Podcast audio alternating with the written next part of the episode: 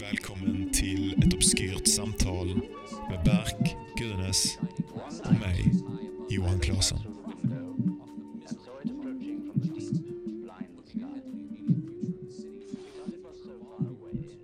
Hej och välkommen till ett obskyrt samtal. Jag säger alltid fel när jag säger obskyrt samtal. Vad, sa du? Jag säger obs... Jag råkar Har du, har du det, det är du som har hittat på det Jag vet, och, hittat på du, ett namn som och, du och kan uttala. you, förra gången, eller när vi hade vårt lilla Burger King-möte. Ja, så, så föreslog jag att vi skulle byta. Men det var för att eh, två personer jag pratade med inte hade hört talas om, eller inte visste vad obskyrt betydde. Det är inte mitt problem. Nej, nej, men så vi byter inte. Eh, vi, eh, jag var lite ledsen idag eh, för jag har haft eh, gått igenom någon slags mikrodepression eller mikroångestgrej på fyra dagar. Så eh, vi pratar rätt mycket om det och, och eh, ja, vad det, vad det är att gå igenom en sån grej. Så det är ett, det är ett klassiskt eh, mental health episode avsnitt. Men det blir, det blir rätt bra på slutet Mm. i alla fall ändå. Vi börjar prata lite om kreativitet och sånt Mm. också. Eh, vilket jag tycker fan är det vi gör bäst alltså. Exakt. Ja. All right. All right, trevlig lyssning.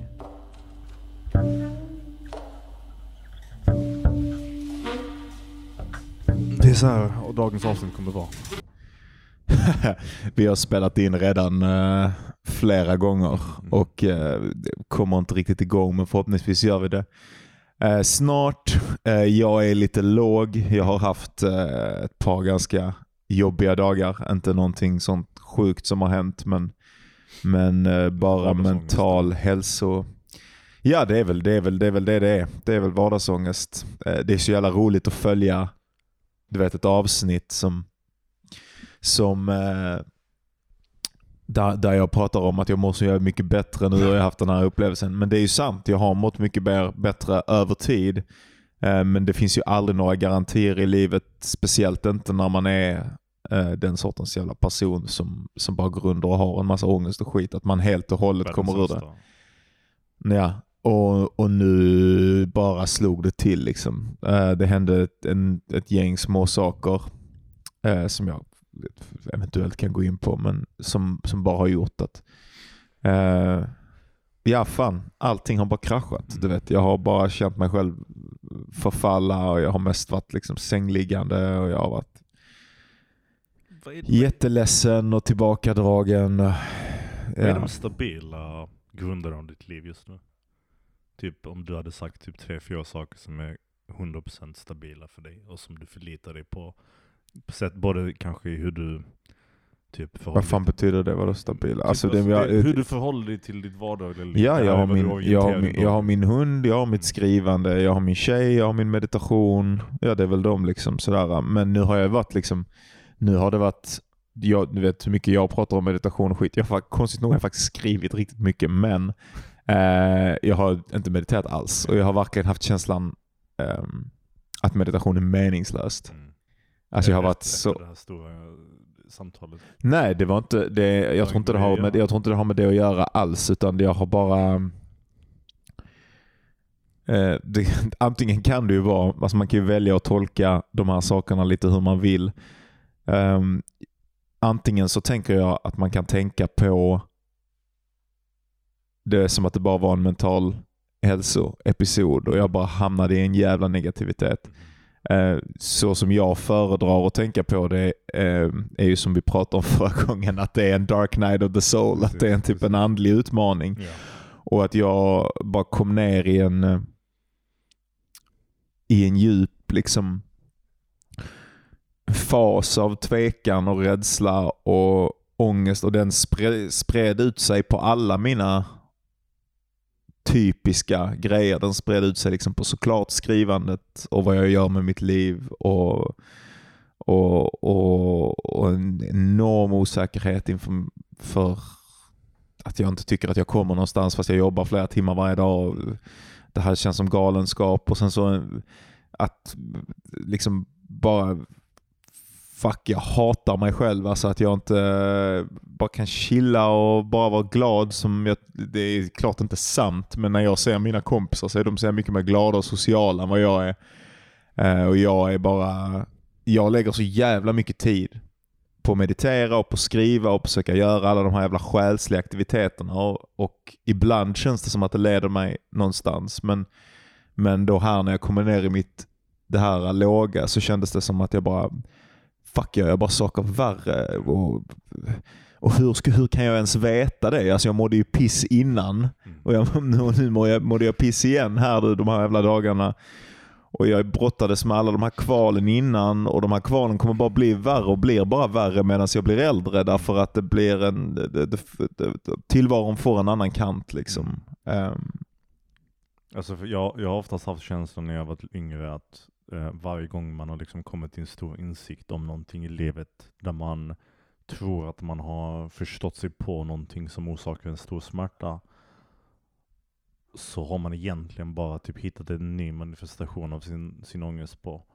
Typ, det är ju, vilket extremt negativt synsätt. men, men, ja, men alltså det är inte från att jag skulle vilja att det är så, utan det har bara varit att jag har jag liksom spenderat väldigt lång tid när jag var yngre att försöka klura ut varför jag mådde dåligt. Och varje gång jag kom fram till någon slutsats så ändrades formen jag mådde dåligt på, men eh, jag mådde ändå dåligt. Och jag trodde alltid att jag skulle typ hittat lösningen, alltså som att jag fattade. Nu- att man kan lösa innehåll. Ja, ja absolut. Men, men formen bara, den bara byter skepnad och så är Ja. tillbaka på ett annat sätt. Eh, och, jag menar absolut faktiskt inte, jag menar inte att din meditativa upplevelse är en sån sak. Men har man, har man levt igenom sitt liv där man upprepade gånger har mått dåligt, sen mått bra, sen mått dåligt, sen mått bra. Då har man ju ändå vant sig vid den cykeln på något sätt. Man har ändå liksom Mhm. kommit in i den vanan av att det är så rutinerna ser ut i ens liv. Så det är inte så jättekonstigt om det nu är så för dig att, att en stor meditativ upplevelse där du har djupa insikter om dig själv eh, följs av en lika djup liksom, tillfällig Mm. dipp ja, till de strukturerna du alltid har förhållit dig till. Jag Jag, jag, tror, jag, tror, jag tror sådana saker, innan du svarar, jag tror, jag tror strukturer är så kraftfulla. ja, det tror jag också. Det är det som är en Dark Knight of the Det är därför de här Mm. eh, cyklerna, alltså det är därför det kallas cykler. Liksom, för att man går igenom de här sakerna. Att man går igenom de här, man kan gå igenom tillstånd av en slags, eh, så, så som, som, som teorin går.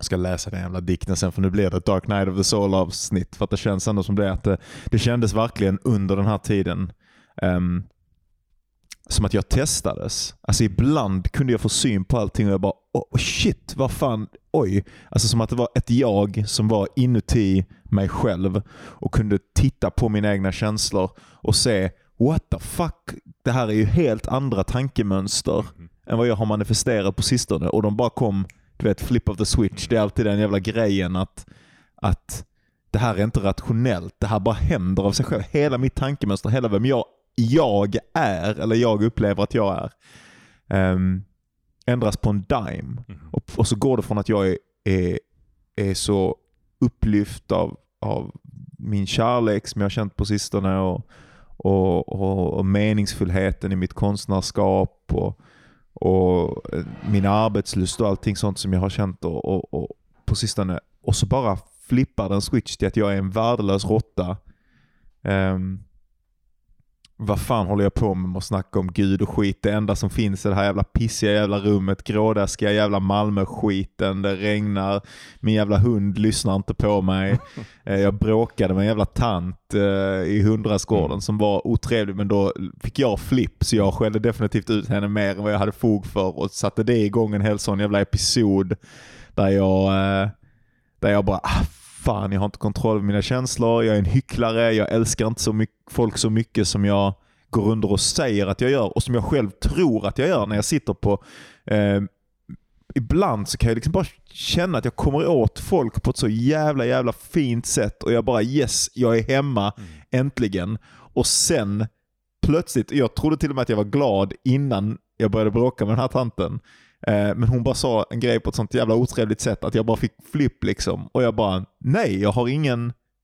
Det här bevisade att jag absolut inte känner den här kärleken. Eller att jag, att jag eh, plötsligt känner mig jätteseparerad, jätteannorlunda från henne. Och jag fattar inte, det var då att Belse skällde på hennes hund eller hennes väninnas hund och, och jag tyckte att hon överreagerade på det och sen över, överreagerade jag på det. Eh, och eh, på något sätt där och då visar att jag kan inte empatisera med hennes ståndpunkt. Ja. Utan jag kan bara gå i mitt egos tjänst. Att jag känner att hon har trampat på mig, på min stolthet. Mm. Och då ska jag gnabba till direkt. Jag blir liksom lilla Johan Mm. direkt på en plats. Och den här händelsen som egentligen var en småhändelse, Mm. alltså fick sig sådana fucking kosmiska proportioner. Där, jag, där det, det liksom satte hela... Men innan du går in på det, alltså det är en sak som jag märkt när jag pratat med dig de senaste gångerna när det har varit sådana här, och inte bara när vi har spelat in men också när vi pratat om allmänna dippar du har.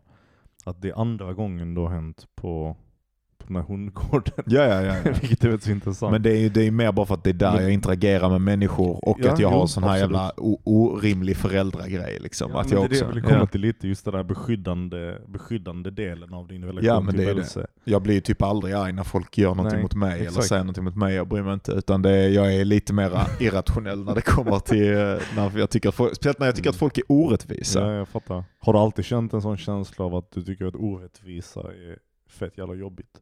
Eller är det bara när det är typ så här? Ja, det, är nästan, det är nästan bara... um.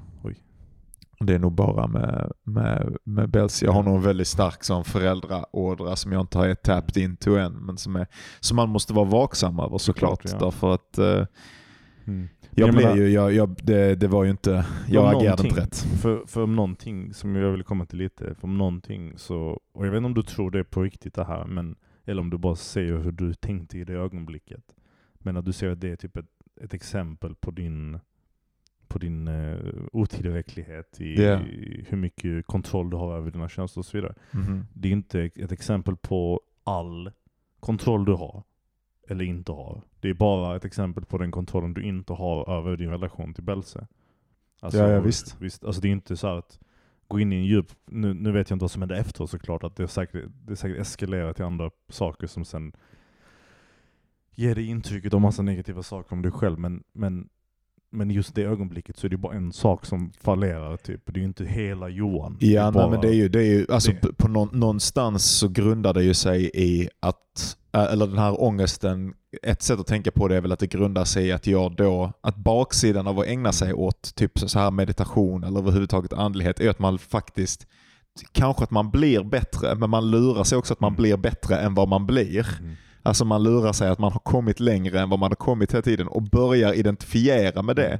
Så mitt kontrollbehov manifesteras ju sig, manifesterar sig i, istället för att som att när jag var yngre och, jag, och det manifesterade sig hela tiden i att jag ville att folk skulle tycka om mig.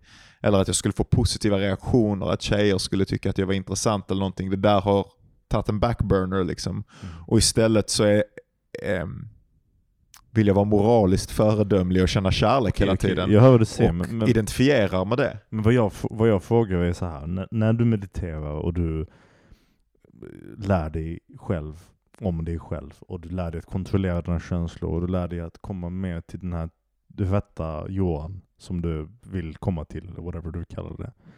Är du, är, lever du under tron att, att, att förbättringen är uniform? Att den är genom alla delar av ditt liv på samma gång? Det vill säga att Förutsätt, för, anta att det finns olika komponenter i ditt liv som du har mer eller mindre kontroll över. Olika komponenter, i ditt liv som är mer viktiga än andra. Olika komponenter i ditt liv som du tycker spelar roll, som du är känsligare för. När du mediterar och du liksom sitter och, och upp, har de upplevelser du hade som du pratade om i förra avsnittet. Upplever du då att den kontrollen du får efteråt är, är liksom jämnt fördelad över alla aspekter av ditt liv? Om den är det? Ja, det har ju att göra därför att meditation, alltså det som man angriper, om vi då ska jämföra skillnaden, för det här har jag tänkt ibland att vi inte, du och jag, och jag vet inte ens om du ens kan tänka dig att det är så här, men jag antar att, att åtminstone till en rätt stor del så utgör sig meditation och den sortens filosofi som typ kommer därav, alltså den filosofin som är en naturlig konsekvens av de upplevelserna som man har när man mediterar. Typ att man börjar se världen som mer föränderlig, typ att man börjar se sitt eget subjekt som eh, inte absolut grundad i någon slags absolut realitet. Alltså till exempel kan vi väl säga att ehm, medvetande, det faktum att någonting är här överhuvudtaget, det är så riktigt någonting kan vara. Det, vi kan inte säga att någonting är riktigare än att här är någonting. Någonting upplever. Men subjektet för en meditatör har inte den, eh, den styrkan. Mhm. Eller den, den, den hårdheten eller den konkretheten. Så de här grejerna eh, kan, kan manifesteras eh, och ja, det, det, det är sådana filosofiska idéer som kan manifesteras som en följd av meditationen. Och ytterligare en sån idé är ehm, att man inte... Att, att, att, att, att innehåll är begränsat.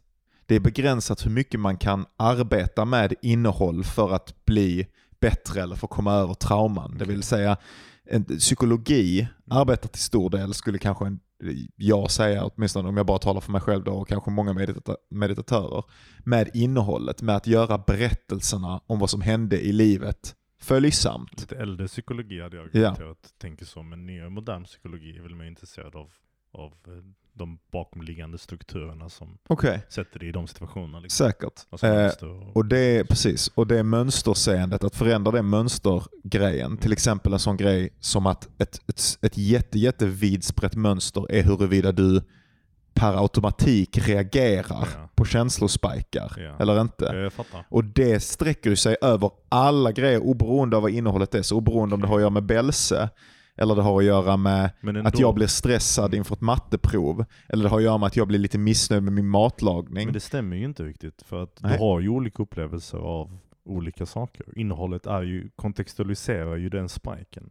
Alltså du blir mindre stressad av en sak som du, som exempelvis har med skolan att göra, än då att göra med, med din hund. Det är bevisligen så, för det är det du upplever när du faktiskt är Ja men alltså all, alltihopa, det, det har ingenting med saken att göra. Utan vad jag säger är då att allt, du, din originalfråga var om jag upplever att allting blir bättre samtidigt. Och Ja. jag upplever att allting blir bättre samtidigt. Men det behöver ju inte betyda att inte vissa saker eh, skapar större spikes som kan utsätta det här systemet för en större, ett större fattar- test. Det vill säga att om jag har en, en om jag är känsligare med Mm, till exempel saker med bälse, mm.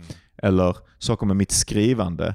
Så, så, och jag är ju dessutom inte upplyst. Så att jag, det, det är ju verkligen så att saker fortfarande kan komma åt Såklart, mig. Såklart. Min poäng är inte att säga att du, det är dåligt att du inte har kontroll över de sakerna eller någonting. Utan jag vill bara säga att, att du, du, du, du, du uppenbarligen typ blir så hård, du är så hård mot dig själv när du, när du misslyckas med Ja. någonting som har med kontroll att göra. Ja, verkligen. Att jag vill bara typ kanske påminna dig om att, men är det verkligen så att den kontrollen du söker efter, att du, har du verkligen misslyckats med den? Eller har du bara en, eller Nej, bara nej, en liten tycker, komponent jag tycker av inte ens detta. Nej men det var därför jag sa, när jag Ja. började fråga detta så frågade jag dig, eller så sa jag, det var ingen fråga men det var mer som en, en liten, eh, liten apostrof där, någonstans, inte apostrof, en liten asterix.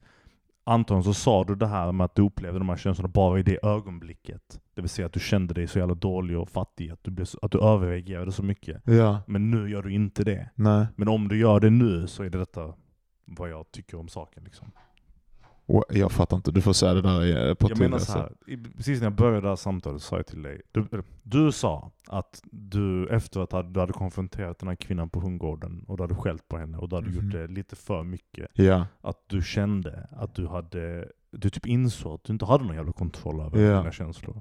Visst? jag vet, jag visst. Ja, men så menar du då att du senare kom ut ur den känslan? Ja, Eller alltså så att jag fattar ju alltid. den? Ja, för du jag, fattar vad jag, jag fattar alltid att späkelsen jag ger mig själv är orimlig. Jag fattar att det finns en massa Ja. människor som bara skulle kunna skita i det där. Mm. Eller som, och att det egentligen inte säger att jag, alltså att jag, jag har också inte, du vet jag har inte gått ut och prylat henne. Jag har inte, jag har Nej, inte stått jag och fattar, skrikit svordomar efter henne. Jag har bara, varit li, jag har bara gått lite, lite för långt. Liksom.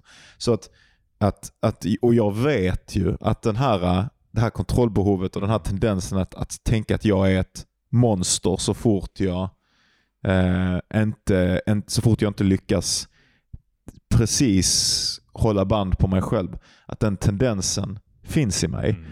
Eh, Men det är ju det som gör det så jävla intressant då att hela min känslomässiga verklighet Mhm. under fyra dagar i princip ehm, blir det är väldigt, alltså det går nästan inte att komma ihåg det när man är i det. Alltså det är, det är extremt, alltså det är verkligen, och det är väl det som, som, som det, det är väl där den här känslan av att det är ett test eller, eller ett jag väljer att formulera det som ett test för mig själv kommer in därför att då kan jag hela tiden påminna mig om den berättelsen. Att jag bara, ja, men li, jag, li, jag får inte lita på de här känslorna Mm. utan jag, på något sätt måste jag bara observera dem, arbeta mig igenom det, försöka förstå vad... Och det finns ju någonting, det här tror jag jag berättade någon gång för dig. Eh, Det finns ju någonting fint, eller det finns ett sätt man kan förhålla sig till sina negativa känslor som har hjälpt mig jävligt mycket. Som är typ att, att försöka se både den negativa och den positiva tendensen i en känsla samtidigt. Så Mhm. att ehm, inte bara att, jag, att det var dumt att jag överreagerade på det sättet, utan även att komma ihåg i det här att det, nu, nu fokuserade vi bara på det. Det spred sig verk, verkligen depressionen över till en massa andra jävla grejer. Depression, det kan man inte säga om fyra dagar, men en, en, den här jävla ångestepisoden. Um, det, det är också viktigt att minnas, att, eller att försöka påminna mig själv om att jag gjorde det av kärlek för Belse. Att jag tyckte att Belse blev orättvist behandlad. Och av kärlek för mig själv. Att det på någonstans, någonstans i mig själv så ville jag stå upp för mig själv. Och sen så bara lyckades jag inte att göra det på ett rimligt sätt. Liksom. Jag dig, jag dig. Alltså, men vad jag försöker komma åt är inte någon, någon... Alltså jag vill egentligen bara komma till det här med att varför, varför finns så mycket skuld eh, kopplat till känslan av att bli arg eller att tappa kontroll. Har du inte skuld till det? Alltså, det beror på I guess. Ibland jo, absolut har jag skuld över det. Men jag bara fattar inte varför, eller jag fattar, men jag vill, jag vill, jag vill egentligen, det är det jag vill komma till, jag vill prata om varför det kan eskalera för dig. För att jag vet exempelvis att när jag själv mår dåligt över någonting, till exempel när jag har fått för mig att jag har massa sjukdom och sånt över kroppen, då börjar det oftast med en liten meningslös incident eller händelse, likt den här meningslösa incidenten eller händelsen du hade med den här kvinnan. Fast det har att göra med min kropp exempelvis. Och den lilla, lilla händelsen eskalerar på grund av saker som sker i det ögonblicket jag upptäcker den. Troligtvis för att jag felreagerar när jag ser den. Till exempel jag kollar på någonting på min kropp, jag ser att det finns någon liten knöl någonstans där det inte ska finnas en knöl. Och istället för att ta ett logiskt beslut och bara inte bajsa på mig, så fucking bajsar jag på mig. Och sen den Det, det, det är påbajsandet- inget beslut som tas. Nej, på ett sätt är det. Eh, Jo, okej. för det, det, det, det, det är som du sa själv tidigare, inte, du sa att det har att göra med hur man hanterar den här spiken som man får. Visst, du får en, en, en eh, emotionell burst och sen är det ju ett beslut på ett sätt och hur du hanterar den. Det måste du vara. Jag håller inte med om den här. Hur, hur, hur det, är här, det det, kan bara vara så här. Jag, jag tänker på det mycket mer som att, att till en grej som meditation eller överhuvudtaget att träna sig på sinnesjämvikt och på, på, på den här sortens grejer är mer som en slags firewall eller en, Okej. en mur eller någonting. Det är mer ett nät, någonting som catchar saker som flyger igenom fler och fler gånger och, ju, och maskorna på den här, det här nätet blir tajtare och tajtare ju mer du gör. Men i det ögonblicket när det här hände, alltså det hände på en sekund. Jag blev arg på en sekund. Det fanns inget, det fanns inget val. Plötsligt var jag i det och sen var jag bara i förhållande till att egentligen var jag sen i förhållande till illusionen av att jag hade ett val. Det är illusionen att jag hade ett val som skambelade mig. Mhm. Eh, och du vill egentligen komma vadå, till den stora insikten att egentligen så bara sker det, så sker det? Eller? Jag vill inte komma till den stora insikten om någonting. Jag bara, jag bara motsätter mig tanken på ehm, att det har att göra med att det har att göra med ett val. Jag tror heller inte att du riktigt har ett val. Alltså jag tror inte att du kan, om du upptäcker en sån här eh, fläck på dig själv, och du, eller, eller vad det nu än är. Jo, men jag Och kan. du- det, okej. det, det är där missuppfattningen ligger. Det är kanske därför jag läser in vad jag antar är din upplevelse i hur jag har det. För att när jag har det så är det inte bara en, en, eh, en spontan reaktion som sen eskalerar.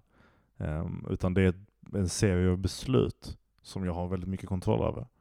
Och de besluten, eh, och jag, jag hade nog kunnat säga att när jag var yngre så kanske jag inte hade haft tillgång till de besluten. Men ju äldre jag blivit så är det tydligare, i alla fall i efterhand, att i det ögonblicket där jag ser någonting fel på min kropp så, Mhm. så, så beter jag mig på ett sätt. Och, Mhm. den, och det beteendet och de handlingarna jag gör väldigt kort tid efter det är de sakerna som direkt efteråt korreleras till den reaktionen som sen bara blir jävla kaotisk efteråt med ångest i flera år. Liksom. Och det är beslut som att exempelvis i mitt fall, och det är inte alls applicerbart på ditt fall, men det är att berätta om knölen för folk exempelvis. Det är ett beslut. Att gå och säga till folk, att googla saker, att kolla på min telefon och söka efter bilder som Mm. bekräftar det jag tittar på. Det är den typen av beslut jag pratar om. Right? Mhm. Och vad jag menar är att om man kan ta vilken händelse som helst, antar jag, så kan man väl i, på dess minsta beståndsdelar gå in på det ögonblicket när du höjer din röst för den här kvinnan och inte göra det. Men det spelar ingen roll om man inte gör det eller om man gör det. Det är, inte, det är en annan diskussion. Men menar du att det inte går att göra eller? För inte det Men det jag som gjorde inget beslut där på, på du bara plats. liksom? Jag bara reagerade. Och det, jag, vill ju inte, jag vill ju ha byggt en... Jag, Hade du jag försöker ju jobba mot ett ställe där jag inte... Men utan problemet kommer ju av att jag, jag faktiskt inte har ett val. Jag skulle kunnat bett henne om ursäkt efteråt. Där hade jag Ja, kunnat ha ett val. Det hade varit den stora... Vad, vad jag hade sett som liksom en manlig grej att göra. Alltså vad jag hade, då hade jag sett, det hade jag sett som... Då hade jag varit i en, en riktig energi. Att jag bara fuck det där. Jag tog det där för långt. Du behöver inte ta emot min ursäkt men här är den. Det hade varit ett val. Men, men, men smärtan kommer ju, eller börjar ju komma, eller det irrationella i smärtan kommer ju i um, att jag börjar känna att jag det, det, att jag identifierar mig som en person som hade möjligheter att välja mellan olika saker och valde att reagera så. Mhm. Som en, men nej, det bara var, det, alltså det, det, hände, det hände och så var jag för, direkt förbannad och Så bara i, hade, du, i hade, du känt, affekt. hade du känt så här då, eh, och den här frågan leder ingenstans utan jag bara undrar. Hade du känt så här då om du inte hade höjt din röst eller sagt någonting alls? Men du bara in, innerst inne, alltså i dig själv, i din tystnad, känt den här känslan. Det är en skitintressant fråga därför att eh, jag, jag har tänkt mycket på, alltså typ så här, ibland kan jag bli, det, jag har aldrig blommat upp på några jättesätt. Jag, jag, blir, det blir, jag kan bli arg i, i så två sekunder men det händer liksom väldigt sällan. Jag tror att jag är, är arg mer sällan än de flesta skulle jag gissa på, eller så här uttrycker ilska. Eh, och jag har länge trott att jag inte har någon ilska. Men i, i em, särskilt i meditation kan jag ibland komma åt sådana fickor av bara vrede över, över grejer där jag inser att det nog finns ett, alltså att jag nog har systematiserat att förtrycka mina känslor. Mhm. Så det, det här gör det också konstigt därför att det blir så konstigt. Det här, det här blir kanske inte ytterligare ett lager i, i den här ångestbomben efteråt. Att när jag sen förhåller mig till den här lilla händelsen så, så vet jag inte till vilken grad jag gjorde rätt och vilken grad jag gjorde fel. Jag vet att jag reagerade. Mm. Jag vet att jag också inte, inte borde ha reagerat. Mm. Jag vet att det finns en idealvärld Såklart. där jag sa till henne, du, lyssna här nu. Mm. Du, du, det här är inte rätt, det här är respektlöst som du håller på med. Da, da, da, da, da, da. Men nu, och så har jag sagt min piece och så går jag. Då har jag stått upp för mig själv. Jag har visat att det här inte är okej, jag har visat mina gränser. Eh, och sen så, men sen lämnar jag det liksom. Eh, istället för att bara låta folk trampa på en. Eh, och hon, hon betedde sig inte schysst. Mm. Alltså hon, eh, sådär. Så att, så att det blir liksom att jag blir fångad i en, i en sån här, i en, nästan i en omöjlig gåta av hur mycket jag har rätt att Mm. uttrycka min ilska eller inte. Och jag har känt att jag alltid hamnar i detta ehm, i förhållanden också där jag, där jag liksom bara känner ibland att jag kan bli rätt trampad på. liksom. Ehm, och, men jag, och jag bara går och, och, och låter det hända därför att jag typ tycker att jag har den kontrollen eller någonting. När jag kanske själva verket bara, det, det bara kommer sluta med att jag hamnar i slagsmål med någon ute på krogen någon gång därför att jag plötsligt så, så bara blir det Säger någon någonting och då måste allting ut på en. Ja, Då måste jag återvinna alla de här skadade, sårade känslorna Mm. som jag har haft. Så att, så att det där är skitintressant med, med eh, hur... eh, Så, men nu, vi fastnade liksom på en, ett väldigt smalt spår i den här diskussionen. Eh, Jag är intresserad, för, för då som sagt, det som jag egentligen är intresserad av det är den här tanken på att hitta strategier när man är i skiten, alltså om man kör fast. Jag identifierar ju väldigt mycket med min arbetskapacitet, med min meditation. Jag runnar ett tight ship i mitt eget liv, kanske ett för tight ship. Liksom. Um, men samtidigt så är det ju det jag måste för att om jag överhuvudtaget ska ha en, en, en chans på den drömmen som jag har, författardrömmen som liksom är um, känns så jävla långt borta hela tiden, som att jag är så jävla långt bort ifrån för att jag ska känna att jag är berättigad till att, att leva på det sättet som jag gör så måste jag liksom ha system för att, för att anstränga mig jättemycket. Men baksidan utav det blir då att jag börjar identifiera mig med det och när något sånt här händer och saker börjar falla sönder ehm, då kollapsar ju allting på samma gång därför att så mycket av identiteten, så då handlar inte det här längre bara om den här damen i hundrastgården Mm, utan det handlar om hur kast mitt skrivande är. Och det handlar om hur lite pengar jag har tjänat. Mm. Och det handlar om det handlar om, det blir, det blir kopplat till ett större nätverk av hur jag hanterar min ilska och när jag egentligen Mm. borde ha varit arg fast jag inte var det och när jag, när jag blev arg eller på andra sätt gjorde dumma beslut. Det liksom kopplar sig till en, till en större grej. Har du, kom, hur- när var det senast som, det, som allting föll samman för dig? Hur fan kom du, eller hur arbetade du? Eller gör man någonting? Ska man bara ligga och låta känslorna gå över? Vad fan, hur fan förhåller man sig till sådana här episoder? Alltså, jag, gör det här misstaget med alla jag pratar om, med, om min ångest med. Och jag tror alla gör, eller många gör liknande misstag. Det är, att, det är den här idén av att, av att eh, applicera sina egna liksom, känslor och sin egen tro på hur man fungerar på andra människor. Det är typ jättevanligt när jag pratar med människor som mår dåligt. Att jag märker efter en stund att deras sätt att prata om deras mående på i början känns som att, ja jag fattar precis vad du säger, men efter en stund så går jag, vänta lite nu. Det, du pratar nog om din ångest, och jag pratar om min ångest, och det är två olika saker. Och hur du, och jag gör också, jag gör det med dig exempelvis precis Men det, men det är fortfarande intressant att veta hur ja, du ja, gör med ja, din ja, ångest. och jag, ja, så- såklart jag ska, jag ska komma till det. Varför är du så jävla arg idag? Eh, Jag ska komma till det, men jag vill bara säga som en liksom försak att vad jag säger är hur jag hanterar det på är inte nödvändigtvis ett sätt jag tycker att alla ska hantera det på. För jag vet att för vissa människor, och jag har hört detta, så är att genomlida ångesten en lösning. Ja, Och jag det är tror det är sant. Inte för mig Ja. exempelvis. För mig är den inte det. Jag kan inte det. Därför att min ångest av sin egen natur är, eh, den är, den är parasitisk liksom. Alltså den, dens, dens grej är att äta. Och bygga och äta och bygga. Och låter man den leva så bara växer den. Det finns ingen annan, liksom, inget annat håll den kan gå. Och den växer genom att förlita sig på mina dumheter och mina efterblivna idéer på hur jag ska lösa det. Det är jättesvårt att besegra av den anledningen. Nästan så att när jag har mått dåligt så har jag försökt lösa det och då har det blivit värre. Mm. Till exempel, jag var hos en psykolog för massa år sedan. Och då sa, och då hade jag hittat, jag hade googlat om GAD, vilket är den diagnosen jag har fått sedan jag var 15. Och så hittade jag ett forum som handlade specifikt om den typen av tvångstankar jag hade.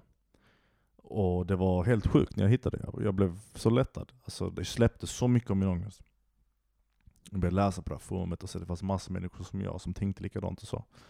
Så gick jag till min psykolog och så sa det till henne och hon bara, nej men läs inte den. Jag bara, fan varför det? Jag mår ju, då, jag mår ju bättre av den. Hon bara, men du har en historia av att försöka stilla din ångest genom att ehm, eh, avbryta den mitt i sin, liksom, eh, sin rörelse typ. Genom att, eh, whatever, typ eh, eh, exempelvis gå till din flickvän och berätta om saker så att hon rationellt kan förklara för dig hur det egentligen ligger till och sen stillas ångesten tillfälligt. Men vad vi upptäckte tillsammans var att varje gång efteråt så eskalerar den bara till nya nivåer. Så genom att till exempel göra någonting jag trodde var hälsosamt för mig, att gå och snacka med Neffi och säga till henne hej jag mår piss. För att jag tror jag har den här knölen i whatever. Kan du kolla? Och hon kollar och säger nej det är ingen knöl, är du dum i huvudet? Så blir jag lättad, men sen efteråt så blir det värre. Och hon sa det är samma sak, det är bara en annan manifestation av den typen av stillande av ångest. Du tittar på den här sidan, du blir lugn för du tänker att det är okej och sen kommer det tillbaka senare. Så nästan alla så här lösningar jag har haft på det har slutat med, med att det bara blir värre. Alltså Mhm. vad man än gör. Så min genuina, ärliga lösning för att ta sig ut ur detta, det är två saker. Alltså det hamnar inte där från fucking början. Alltså vad gör allt du kan för att bygga strategier, för att känna igen när du hamnar i de situationerna. Och gör inte så du hamnar i dem. Därför att det är så fucking svårt att ta sig ut. Och du, jag tror du vet samma sak själv, alltså när man väl är i det mörka hålet. Fan tar man sig ut? Ja, jag vet inte. Och fan det andra är medicinering. Mm. För mig var det det. Mm. Alltså jag hade inte klarat det om jag inte medicinerat. Mm. Därför den spiralen av ångest som jag hade, den här, den här parasitiska fucking spiralen. Jag kan inte ta mig ut ur den, hur mycket jag försöker. För att den är så fucking lurig. Mhm. Den vill alltid hitta sätt att, det är nästan som en kamp med någon jävla, alltså något e, alter ego som, som har samma intellektuella kapacitet som jag, som jag alltid fäktas med. Mhm. Och kan lika väl argumentera sig ut ur situationerna som jag kan argument, argumentera mig in i dem, tvärtom. Finns ingen lösning. Avbryt den spiralen mitt i, eller hamna inte i den. För mig är det så. Mm. Och det är fan så jävla bult att höra det om man är i spiralen. Mm. Visst, och man bara, jag är i det här hålet, vad ska jag göra? Fuck man, du är fucked. Mhm. Du är inte fucked men avbryt spiralen och identifiera hållen där du går åt helvete. För Gud Johan, jag har försökt se det positiva, se det, det, det, det som går att se som är, som är bra. Men efter den här initiella aggregatorn, eller vad man vill kalla det, har satt igång hela skiten. När, den, när, när dominobrickan har fallit en gång. Att analysera tillbaka vad som har hänt. Att titta på det, att försöka orientera sig kring det. För mig har inte funkat. Det är det mest deprimerande avsnittet av Skrivsamtal genom fucking tiderna. Ja, kanske. Jag är fortfarande liksom lite i, uh, i reelingen av det. Min tips, eller inte mitt tips, jag, jag hatar när det blir den här jargongen som att vi ska komma med nya lösningar. Alltså jag är fan mindre mindre kontroll över mig själv eller mindre whatever. Eller, jag, vet inte, det kanske jag inte har. Men, men, eh, men så som jag jobbade med det nu och som kändes liksom relevant eller som gör det meningsfullt för mig var verkligen att hela tiden försöka vara um, i det och inte försöka göra motstånd mot det. Liksom, utan utan um, känna ut alla känslorna, känna och, och, och för det, det aktiverar också liksom större mönster av, av liksom avundsjuka på, på mina vänner eller på människor i mitt liv och, och så här konstiga tävlingsimpulser som jag har att jag vill hålla på och sådär och, så, och som, som, som inte ens har någonting att göra med med grundklustret liksom. Och sen så försöker jag och jag hoppas, nu är jag som sagt, du, du kanske har rätt, jag kanske blev lite irriterad. Jag tyckte att du pratade på mig på ett sätt där jag kände mig rätt oförstådd där i början. Ja, jag, jag Men, du men-. Ja, och, det men därför jag, jag stod kvar också Ja. vid det, för jag ville kunna göra det utan att Okej. skulle ta upp och då blev det bara en liten dålig situation. Ja, nej men det är ingen fara. Men, men, eh, men, ehm, men, men det kan ju också bara vara mycket möjligt att jag fortfarande är kvar. Alltså jag är fortfarande känslig. Jag känner mig fortfarande känslig. Jag känner mig, det, det, vi, vi, vi ville liksom ha ett, ett glatt avsnitt idag, men, men jag är inte glad. Eh, jag är fan, eh, för jag hoppas att jag ska, det, jag är ändå på väg ut ur det känns det som. Det, var, det känns som att jag fortfarande bara håller på och bearbetar Mm. de sakerna. Men jag i alla fall inbillar mig att om man känner ut sina känslor, inte, inte tar dem för sanna. Det här är en jävligt stor skillnad. Inte, inte tänker att om jag tänker bara fuck jag är arg på den kompisen och fuck jag är arg på, eller jag är på den människan och jag är arg på människor överhuvudtaget. Jag är ju framförallt såklart arg på mig själv. Att, att det viktiga är inte att tänka att ja, men det är sant. Det det pekar mot är sant. Att jag är arg och det är arg på den personen. Utan det är bara att vara helt ärlig med sig själv att ja, men jag, jag är arg. Jag, jag är fan arg och jag är fan ledsen över de här grejerna och det finns i mig. Mm.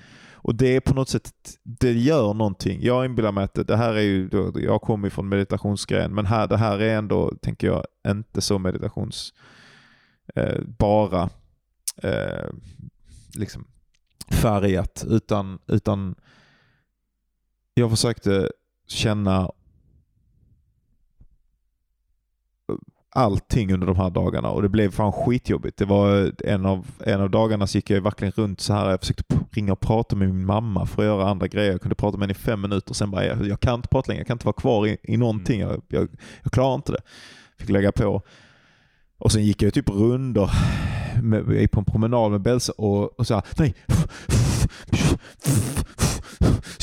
Alltså du vet ett sånt jävla när man ham- eller jag vet inte, jag hamnar i sådana lägen där det, det är så mycket stress i min kropp att om någon annan människa ser mig, om jag hade sett någon människa som gick runt så, så hade jag trott att de var liksom all, alltså så att det var verkligen, det rörde sig om mega, en mega episod. Va? Vad Alltså full, full blown galenskap. Men, det var, men jag tror att jag, jag tror att jag det, men, att jag kom igenom det värsta. Men nu är jag fortfarande, jag är fortfarande ledsen över mitt skrivande. Jag är fortfarande ledsen över allting. Så ledsenheten sitter på något sätt kvar.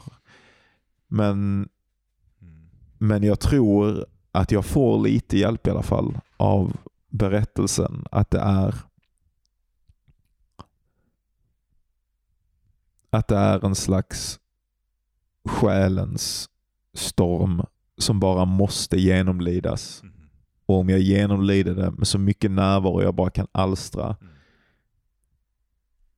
så finns det någonting meningsfullt även i en sån meningslös episod som ju estetiskt känns extremt meningslös därför att lidandet har ju inte den här karaktären av Kristus på korset när du går igenom det. Liksom. det har inte, du, är inte, du går inte upp för Getsemane och ehm, det är väl där han går upp va? Eller Ja. Golgotha? Ja, Nej, Getsemane. Getsemane är Ja. där han har sista måltiden. Jaha, okej. Ja, men Golgotha då. Mm. Ehm,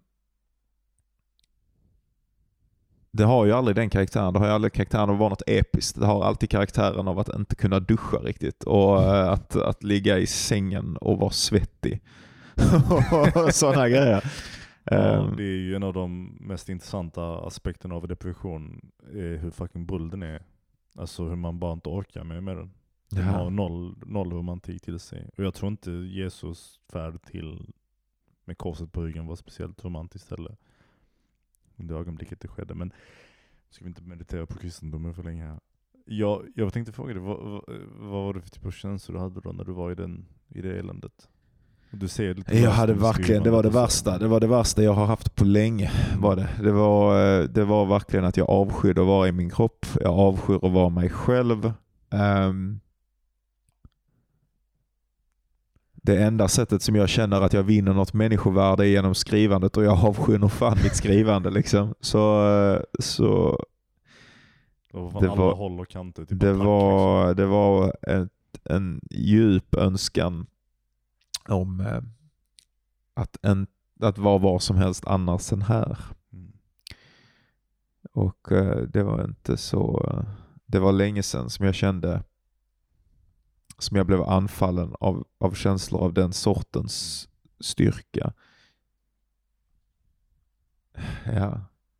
Så jag vet inte, det är därför, därför så gick det heller inte. Det, det, det, det måste, på något sätt är detta det enda jag kan, kan prata om idag. För jag har också inte riktigt kunnat jag vet inte, man vill också inte fucking börda. Du vet, min tjej vet inte om detta eller hon vet inte om att jag hade de här dagarna. För jag vill, det, jag vill inte ringa och använda henne som en psykolog. Och min, jag pratade lite med min mamma men det var också... Ja, jag vet inte. Jag skrev väl till någon kompis och sådär. Men, men ehm, man blir också så jävla ensam när, eh, när sådana extrema känslolägen slår till. Därför att de är ju inte, alltså de, de, de, existerar ju inte ute i verkligheten på det sättet som andra människor. Så ser man ungefär likadan ut som vanligt men eh, på insidan så håller hela världen på att ramla sönder utan att det är ingen som har dött, det är ingen som är sjuk, det är inget som är någonting. Det bara, bara Det är nästan värre när det är händer så, en liten tycker skitgrej liksom.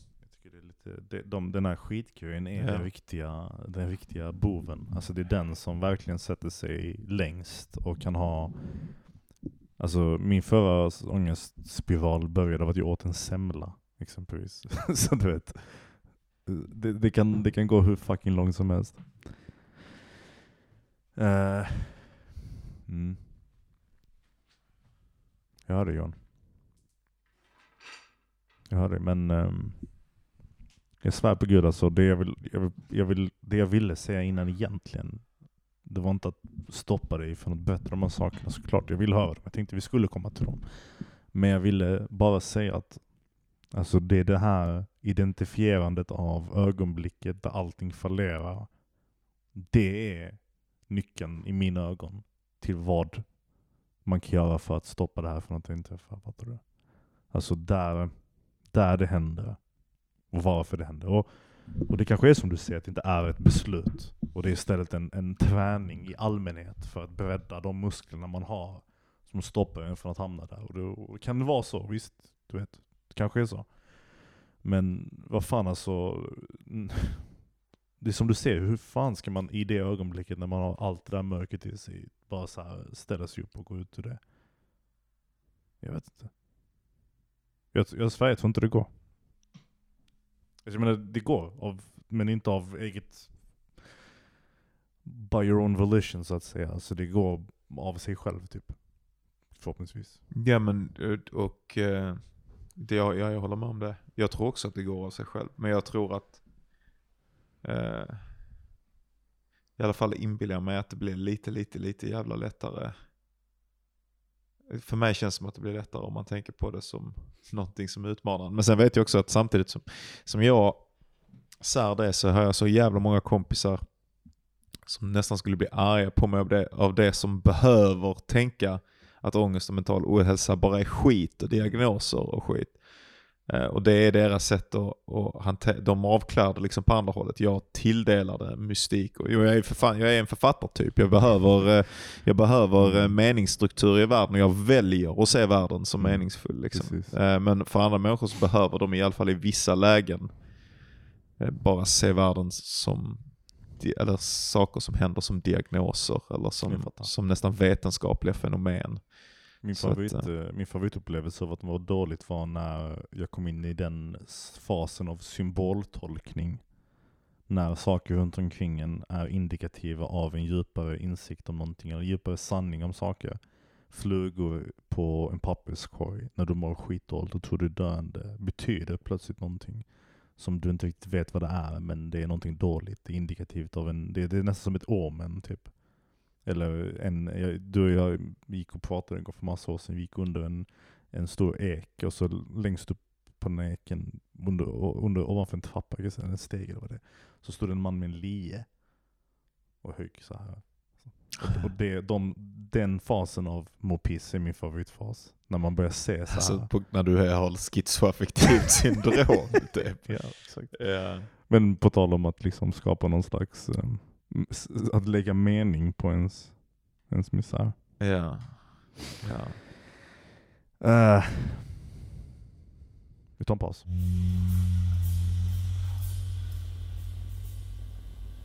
Johan har en sån aura av att vara en person som är så viktig att man inte vågar bjuda till saker. Nej. jag tror detta är sant, vilket är så jävla bisarrt. För jag, från, min, från mitt håll, alltså det är verkligen, jag, tror, jag tror att det finns typ så att folk drar sig att bjuda mig för att de tror att Du har jag har, jag har saker att göra hela exakt. tiden. Det är lite så. Ja, ja, men det, är- det, är, det är många som säger det till mig, men det är sånt jävla bullshit för att det är liksom är, eller ja, alltså jag har ju saker att göra men de sakerna är så jävla osexiga från min Mm. sida. Det är bara att jag, jag har sån jävla press på mig att sitta hemma och skriva. Så jag kan inte följa med ut på saker ever ever. Ehm, ja, fuck alltså. Och, och det är väl också det. Det är väl det som gör att när, när det är nästan som att jag gör det värre för mig själv. Jag tror att jag gör det värre för mig själv genom att ha valt den sortens livsstil. Jag hoppas ju att det ska, och det är för det mesta så njuter jag ju. Jag älskar att leva så här. Men, men jag hoppas ju att det, att det på något sätt eh, någon gång ska eh, generera en liten ryggklappning också. För att jag behöver det fan med nu. Alltså att det, det känns som att eh, Ja, fuck alltså. Jag har ingenting figured out alltså. Så det, det blir ju så fort, det, det blir ju alltid det.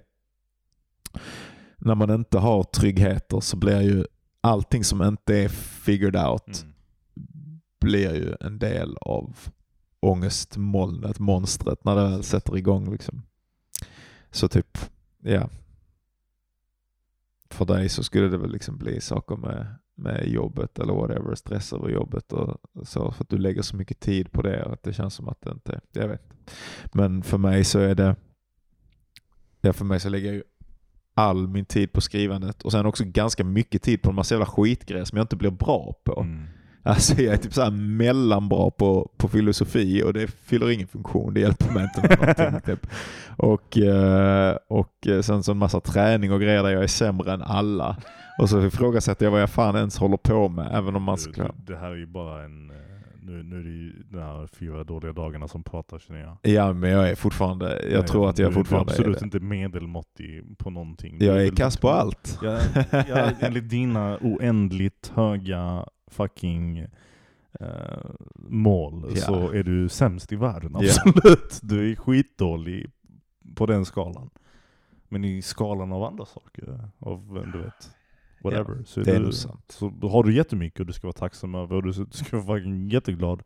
Du skriver fucking grymt, du kämpar som ingen, du tränar, du mediterar, du har fucking träffade Gud och sådana saker. Det är sant. Skojar du med mig? Jag är skittacksam. Jag är skittacksam. Ja, ja, För det jag- mesta är jag skittacksam. Nu jag är det bara att jag lyssnar inte, jag klarar inte av, jag kommer inte ihåg hur man är tacksam just nu. Fan, ja, jag fattar, men ja, det är klart, det är klart, det är klart. Men sätt dina förväntningar i kontext. Ja. Och jag tror, vet du, vi snackade om det innan vi började spela in, men oh, fan, vi säger detta varje gång så det är lite mimigt att säga det nu. Men du vet, det är det här att producera material som andra människor kan uppleva. Den här podden är en direktproduktion som andra människor kan uppleva. Och den existerar mer som en som ett uttryck av vår egen konstnärliga ambition och vår vilja att skapa än eh, vad den faktiskt producerar hos andra människor. Därför att, du vet, jag kollar på Captivate och vi har typ så här 20 Det lyssnare på vissa avsnitt. poddprogram. Precis. Och, det- och faktiskt, jag bryr mig inte. Alltså, jag är bara Nej, glad det att vi är här och vi släpper och det vi redigerar och vi klipper och utkommer. Ja, jag blir också glad av det. Jag blir glad. Det, är, det är fett att vi gör detta. Det är fett att det är folk som lyssnar, men eh, det spelar inte så mycket roll att det inte är. Det var många en gång i tiden. Men, eh, men eh, Ja men det är väl, det är väl normalt alltså, vad fan. Ja, Folk eh, det försvinner. blir säkert fett det, igen. ja, det var det. Men det spelar ingen roll för mig. För att för mig är det manifestationen av det konstnärliga uttrycket. Och, och det, jag vet inte om du upplever detta också, men ibland kan jag få väldigt stor ehm, glädje av att göra saker som för alla andra verkar som någonting icke-konstnärligt. Men för mig är... Ett, jag, kan, jag, kan, jag kan finna enorm eh, lättnad och glädje över att skriva ett kreativt mail på jobbet exempelvis.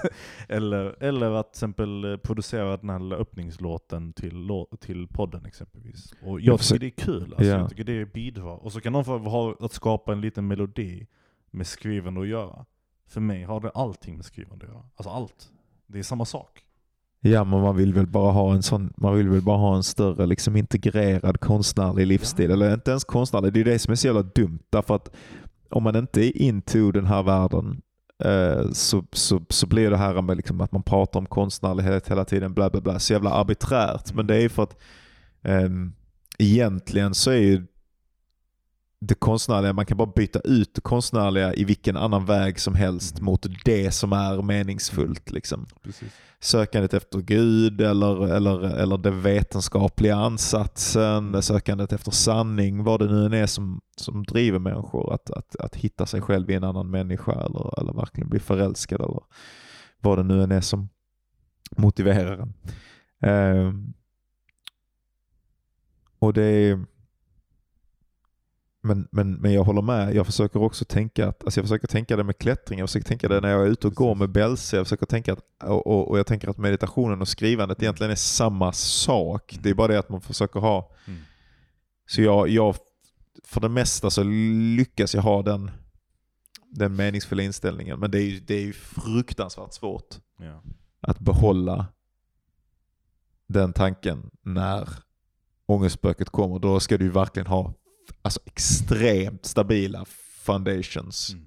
för att ha en chans. Och det är väl det man drömmer om. Alltså för mig så är så mycket så, så mycket att lyckas eh, handlar ju, eller liksom vad det nu än betyder, det begreppet att lyckas, fantasin om att lyckas, det pratas ibland i filosofi om becoming. Mhm. Att det är, jag är ju en sån människa tyvärr, alltså jag, fast jag håller på, ibland kan jag vara riktigt mycket i nuet, men jag går också riktigt mycket jag tycker jag svajar fram och tillbaka mer än många med, i sån här becoming. Att jag, jag går hela tiden och tänker på mig själv som oupptäckt. Mm. Eller, eller inte, att jag inte än har blivit läkare eller någonting. eller jag vet inte, alltså vad som helst. Att jag, jag, jag, jag, jag, går och oroar mig för att jag inte ska hitta den saken som jag håller på att Ja. becomea. Exakt. Och ehm,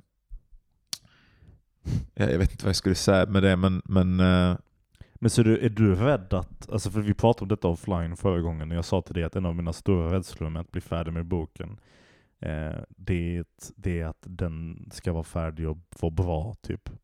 Och det, var en sån, det är sån svår, ett sånt svårt koncept att, att förstå sig på, tror jag, för jag själv hade svårt att förstå mig på den tidigare. Men du sa att, jag tror, inte, jag tror du sa att du inte kände så eller? Nej, jag är mycket mer, alltså jag är verkligen, jag, fast jag fattar på något slags intellektuellt plan att det inte kommer bli så, så, så, så går jag och tror att allting bara kommer lösa sig när jag bara har fått ut Mm. en, en, en någonting, bara ett jävla Mm. konstnärligt verk som bara bevisar att jag var i alla fall någonting, att jag åtminstone existerade, att all min ansträngning gjorde något. Mm. Eh, Fan John, det, det är sånt här som tar död på folk. ja, Alltså den här, den här jakten. ja, ja såklart. Det, och det, det, finns, det, det, det, är ju extremt inbyggt i liksom den andliga tron som jag då Mm. deltar i, att, att det här är en tom jakt. Men, eh, men jag är inte upplyst. Så Nej, att det, det, jag lever fortfarande i det. Den- Liksom. Det har alltid levt. Man kan kalla den tom om man vill, men den, den kan vara meningsfylld. Men den, jag tror den blir bara meningsfylld om den slutar på rätt sätt. Alltså det vill säga att kanske till och med att man inte uppnår det man vill uppnå, men att man kommer till insikter på vägen dit. Vad jag menar med Det är att ju det som skrivandet gör. Det Ja, ja, konstnärliga gör det. alstrar så jävla Precis. mycket insikter och mening. Ja. Liksom. Och inte bara det, du vet, är man en kontinuerligt skrivande varelse så är man smartare, man är mer vältalig, man har lättare att organis- organisera sina tankar i sitt huvud. Alltså massa, så är det för mig i alla fall. När jag är i det flödet, så efteråt så är jag liksom en, jag kan prata som ingen, jag kan förstå saker som ingen, men när jag inte är i det flödet så är jag en the mumbling idiot som ni hör mig, som ni hör att jag är idag exempelvis. Och det kommer från det, men vad jag ville säga i Jag alla är fall... alltid en mumlande idiot. Jag vet, jag vet. Jag känner det i alla fall varje gång jag pratar. Eh, men, och det är för att jag faktiskt har, alltså jag känner att jag har varit mycket bättre på det innan för att jag troligtvis har varit mer i ett flöde då konstant. Jag var alltid och skrev, alltid och, och skapade. Så att när jag kom ifrån det så var jag alltid liksom i det här modet av att, av att berätta. Och därför var det lätt att ha tillgång till sina tankar och känslor. Nu är det en kamp. Mm, ofta, vilket jag tycker är en av de stora bitterheterna i livet. Jag tror när man blir äldre att man tappar den kanske för den anledningen. Vad vet jag. Men, men i alla fall, vad jag vill komma till i alla fall. Det, men när jag säger att det kan ta död på en så menar jag att för att man lägger all jävla värdering på den saken att det ska bli färdigt. Vad händer om det inte blir Ja, nej men då, det är ju det. det det. Just nu, det är väl en sån grej som jag varit inne i. Det är ju alltid det som testar om man skriver som vi. Alltså jag tänker på det skitmycket nu. Jag, det här är, vi, vi går ju i gamla spår nu, men det här har varit en sån depp-episod så det är samma saker vi deppar över som vi alltid deppat över så det är väl bara att snacka om det. Eh, nej men jag tänker på, du vet nu när jag går den här jävla författarutbildningen att det är en massa människor som blir färdiga. Folk som inte hade börjat skriva sina böcker som nu är liksom, som, som själva- tänker på sig själva som men nu håller jag på att bli färdig med mitt manus. Mm. Och nu är det ju fan gött att du och jag i alla fall har varandra så att vi har någon. För till och med när jag säger, jag har ju en vän typ som, som är svensk författare. ehm, som, eh, och när jag sa till honom, och han debuterade väldigt ungt. Och när jag sa till honom att jag är på det liksom åttonde året och så han bara åh fan vad tråkigt det låter. Alltså som att jag är på en annan ö än vad han är. Alltså att det, han, han kan inte relatera till min upplevelse alls. Och då är det i alla fall gött att vi två har varandra som alltså båda två har, har ändå lagt så jävla mycket tid. Och det bara, och, och, och, och det bara finns ingen bok. Och det känns hela tiden som att det finns en bok, men det finns ingen bok och vi bara jobbar, jobbar, jobbar. jobbar. Men, men det, ja, vad fan. Det, är väl bara att fortsätta antar jag. vad annat kan man alltså, göra? Ja, men, men det, du vet konsekvenserna av att bara fortsätta i, i de jag lever i nu också. Du vet, jag sa till dig tidigare att för mig är det så här, den här, den här en, en, en psykologisk aspekt av att misslyckas med skrivande, det är att man tappar tilltro till slut. Alltså jag tror inte längre, ibland har jag liksom, alltså jag, du vet hur man tror på en annan människa. Så här, fan jag tror på Johan, han är en jävligt ambitiös, bra kille, han kan klara det. Jag hade den tron på mig själv en gång i tiden, men nu har jag ju Ja. sett mig själv misslyckas så många fucking gånger. Ja, men så känner Man jag ju också. producerar en bok. Ja. Ja. men det visst, och, och, det, det är inget man tänker på. Man tänker inte på att åtta år av skrivande leder till att man bara så börjar känna igen mönster i misslyckande efter misslyckande. Ja, man bara. Oj, ja, okej. Nu har jag inte ens fucking the belief på mig själv att jag kan klara att skriva en fucking bok. Nej, nej, jag har knappt det heller. Så att jag, för jag kan verkligen fatta. Alltså att jag bara, det bara är någonting. Och du vet, det är ju en sån jävla grej. För det här var ju ändå den saken. Det här var ju det Ja. enda jag visste att jag kunde. Alltså jag vet att jag fattar berättelser bra när jag Mm. pratar om människor. Om människor.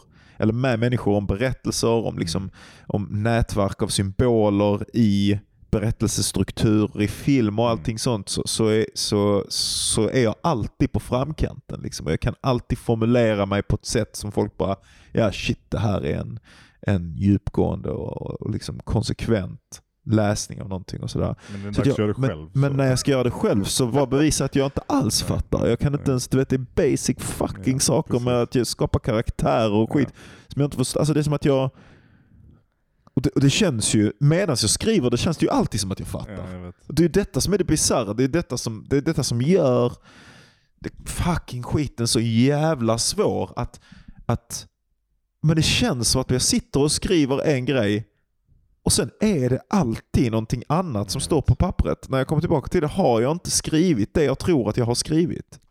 Och, och, det, och, det, och det sämsta med det är att då får man ju typ viljan, eller man får känslan av att den enda lösningen är att skriva luddigare, att skriva lösare.